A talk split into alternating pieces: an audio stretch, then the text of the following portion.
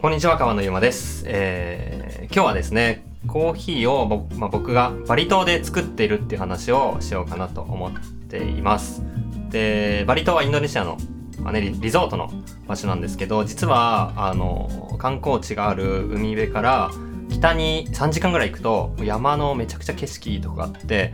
そこに、あの、コーヒー生成をする工場を、えー建てて、で隣に泊まれる宿も建ててでその隣にカフェも実は作ったんですね。で結構これ頭おかしいことだと思ってて、まあ、今日はその生成工場の作り方を教えようかなと思います。みんなも生成工場作った方がいいよっていう話。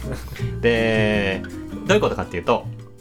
もともとアジアのコーヒーってもっと美味しくなるべきだよなって思ってて、まあ、まずいっていうわけじゃないけどなんかポテンシャルめっちゃあるのにあのもうなんかやりきれてない感があってで気づいたのが最初のきっかけはバリ島で4年前。リクルートにいる時に、えーコーヒー屋さん作って翌年かリクルートに就職してで就職して3ヶ月研修があって4月入社だから456は研修ででなんか給料もらいながらひたすらエンジニアのことを教えてくれるっていうわけわかんない3ヶ月間。でその後に急に実務に飛ばされてはいこれ成果伸ばしてみたいなわけわかんない会社で。で7月から入社したんだね。あその事業会社には。で研修終わって。ではあのなんか有給早速もらえたから8月のあのお盆休みのなんか10日ぐらい連休があるのにつなげて連休全部有給ぶっ込んで早速。おっしゃ有給使えるわと思って。できるんです最初から。いやなんか権利はあるから。権利はある。権利はあるんで。であのなんか8月ほぼ全部急に休むみたいな。入社してすぐ。でなことをやってみて農園どうしても行きたかったんであの、ま、コーヒー農園に行くんであの全部有給使いますはさすがにさすがに僕もあのダメだろうと思って。それは通らないんだろうなと思ってあのちょっと実はなんかの家族でいろいろあのやることもあって いろいろあの休みたいんですよねみたいなふわっとした感じでまあ確かに家族の時間も中にはあったんでまあなんかふわっとした感じの理由で有給全ぶっ込み急にしてほんでインドネシアのバリ島に行って でコーヒーを、まあ、コーヒー農園見に行ったわけなんですよね、まあ、その理由はどうでもよくてコーヒー農園見に行ってでコーヒー農園初めてその時に見てで割と作り方とかが結構汚い水で洗ってたりとかえめっちゃハエたかってんだけどどうしたみたいなとかえこんななんか埃っぽいとこで乾かしていいのとかよよくわかんない作り方でやっててなんかそれまでコーヒー好きで YouTube とかで動画見てる限りはコーヒーの本見る限りはなんかもっと綺麗ななんか壮大なめちゃくちゃなんか綺麗な設備でバーって綺麗なコーヒーチェリーが乾燥されててみたいなイメージを想像していったらすごいこう泥臭いすっげちっこいなんか小屋とかでコーヒー作っててあこんな感じでインドネシアとか作ってんだと思って。でこのやり方って本当にうまいのかって疑問で飲んでみると、まあ、その豆を生豆でもらって焙煎して飲んでみるとあんまり今は美味しくなくてあれ？と思ってじゃあえちゃんとな綺麗に作ったらううまいんじゃね？って思って普通に。で綺麗に作ろうよ。って言ったらなんか農家さん乗ってきてくれて急にプロジェクト始まっておっしゃじゃあここでアジアンで一番うまいコーヒー作りますプロジェクトが急に 発足しておっしゃやるぞみたいになってでやってみたらマジでうまくなってあ勝ったと思って マジ絶対にうまい。絶対これはインドネシアで一番うまいだろうぐらい自信張れる豆が急に爆誕してうますぎるわってほん完全にアップルティーの味になって蜂蜜入れたアップルティーの味になってコーヒー。それまでなんか以外が誇りっぽい去年の。ロットだったのに急に超上品で華やかな甘いコーヒーになってこんなにちゃんとまあなんかねあのちゃんと勉強して積み方とか熟したやつだけどう揃えるかとか洗い方とか発酵のさせ方全部突き詰めてやっていろんなトライをして仮説を立ててトライしてあこういう風にやるとこういう味になるんだっていうのが滞在中に分かってじゃあこうこういう風にしたら絶対美味しくなるっていうなんか公式を作ってほんでやったらマジでめちゃくちゃうまくなってあこういう風になんか積んだ後の処理を頑張るとなんかアジアってなんかアフリカがうまいとか中南米がうまいとか言ってアジアにスポットライトそんなに浴びてこな浴び浴びてこなかったけどうまくなるんだと思ってで、えー作りたいなともっと思うようになってえーっと最初はなんかいろんな農家さん回ってそれぞれの生産者の農農園で美味しくするやり方をなんか伝授してなんか僕は何なんだみたいな。日本から来て謎の伝道師になりつつあったんですけどいやお前農業やったことないだろみたいなやつが急にのこのことやってきてこうやったらコーヒーうまくなるんでやろうぜみたいな。わけわかんない状況だったけどでもアジアでうまいコーヒー作るっていうのはすげえやるやる気があってなんかやりきれてなくてまだあのー出回ってないけどダイヤの原石みたいな感じでそれ磨いたらすっごい輝くみたいなのをすごい可能性感じて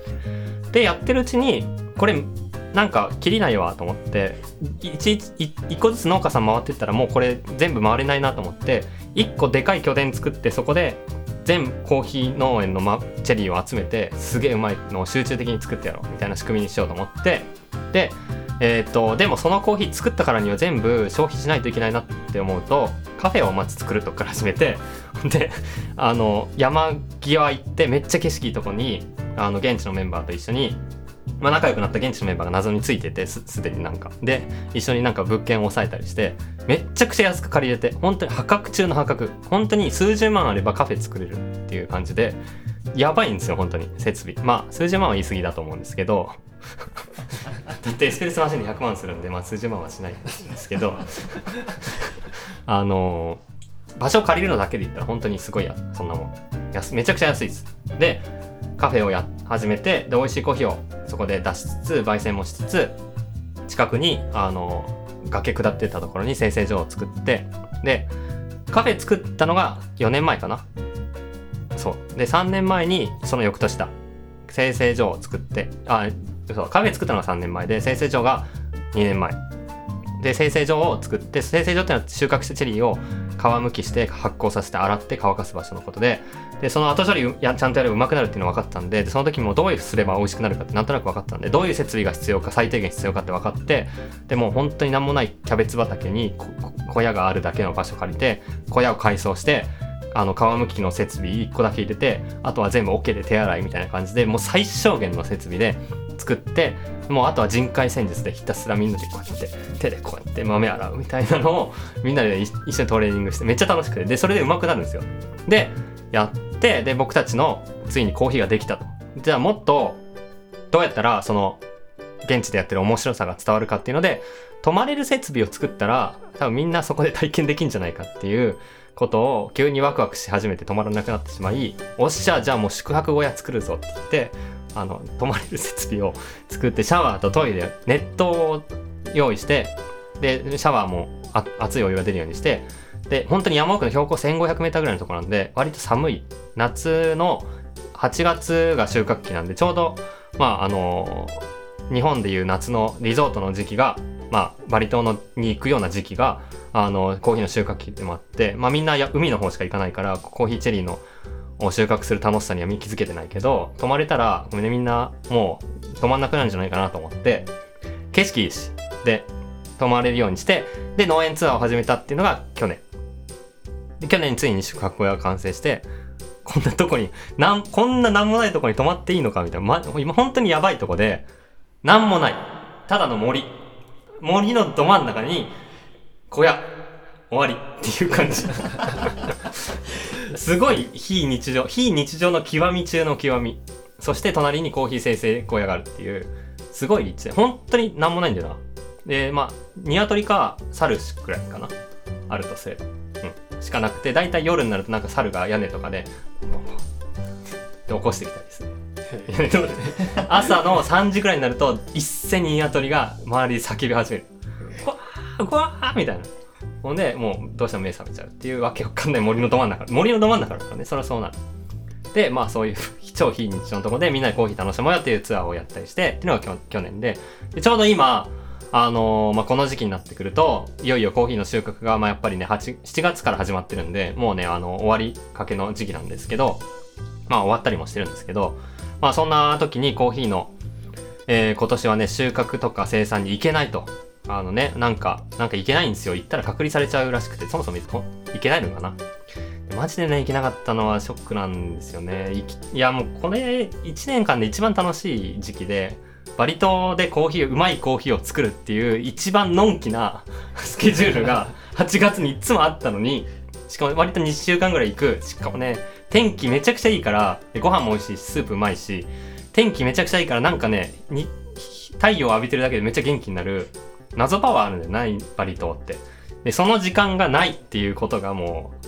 ちょっとねやばいね。やばい。やばいっす。でも今年どうするかっていうとまあ僕はいけないけどもずっとメッセージでどうしようかって話してなんかコロナで現地の都市部で働いてた人がみんな実家の農家に戻ったっていうのが第一現象起こってあめっちゃなんか急に農業頑張り始めようとしてるっていういい風潮かと思いきやえ頑張ったところで買う人いなくねってことにみんな気づいて。ほんとほんとほんと。基本ローカル企業が買うから。なんかいかついアメリカからブルーボトルのバイヤーですみたいなのがバリ島の山奥になんかに来なくて。基本そういう人たちって近くのねまあアメリカの人だったら中南米とか行くし。まあ、アジアの山奥ってなかなかそういうバイヤーが来れないとこなんで、なかなか外に売るっていうのがやんなくて、で、現地のローカル企業が、に流すっていうのは基本なんですけど、現地のローカル企業の動きすぐわかるからわかるんですけど、え、なんか今年カフェやったところでコーヒー豆そんな売れないから豆そもそも買わなくねみたいな。そりゃそうだよな、みたいになって、ざわざわしてて、農家さん、え、やばいやばいよ、みたいな。じゃあ農家さん、農家頑張ったところで、え、そんなにダメじゃねってなって、そこで僕らの登場ですよ。全部買います。どやすげえ男気の全量買いで、まあ、全部とは言わなくても、買えるだけ買おうって言って、今こそコーヒーうまいのを作って、みんなで一致団結チャンスやっつって、で、生産量どこまで上げられるのかっつって、上げられるだけ上げて、めっちゃ買おうぜっつって、もう盛り上がって、しゃ、買うぞっつって、で、ちょうど、あの、買って、で、いろんな農家さん、農家さんを、まあ、メンバーにして、その加入してる農家さんからチェリーをずっと断続的に買うと。で、なんか工作放棄してもう無理だっつって諦めたところ、え、マジで買ってくれんのこれ？ただなってるだけでこれ積んだら買ってくれんの？マジで？みたいな感じのノリで、みんななんかどんどん加入してくれて、なんか生産者組合が発足してしまって、今 もう28農家ぐらい加盟してて28の周りのいる農家さんがまあチェリーをそこに運んでくる運んできたら決まったルールでそのクオリティを評価して僕たちが割と高い価格割と高いんだよな。結構高いと思うエチオピアの倍以上の価格で測ってるまあ物価が違うからあれなんですけどでもコーヒーチェリーに対しては1キロのコーヒーチェリーにエチオピアだと40セントとかなんですけど僕たちは1ドル以上払ってて割と農家さんには頑張って還元している方だとは思うんですけど、うん。で、まあ、農家さんも続くし、いや、今年コーヒー買わなかったらみんな農園やめていくんじゃないかっていうやばい状況でもあるんで、いや、逆にこれは全量買いだっつって、まあ、割とたくさん買おうと。まあね、全部買い切れるわけじゃないんで、積み切らない豆も、チェリーも残ってしまうかもしれないけど、そんなのをちょうどやってて、リモートでもなんとかなるなっていう。コーヒーでなんか日々あのこんなトライしようよみたいなこんな発酵よくねみたいなのをメッセージしててあの酸素を入れない発酵があるんですよ。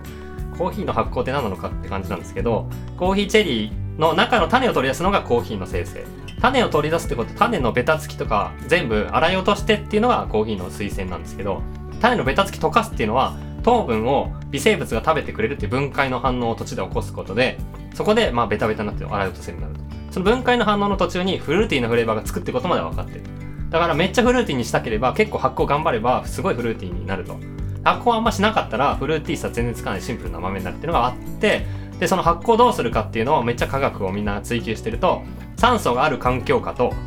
酸素がない環境下だと発酵が違う。反応経路が違うみたいな。もうわけ何の話をしてんだってなっちゃうけど。であってまあ割とそこは生産者としては基本情報で。でそこの酸素なしの状況を作るのをどうやったら手軽に作れるかっていうのを今なんか割とトライしてる。なんかねコーヒー業界で流行ってるんですよ。嫌気性発酵って酸素ない状態でコーヒー発酵させる。なんか特殊なフレーバーになってちょっとシナモンっぽいあんまないフレーバーになって面白いんですけど失敗することも多くて。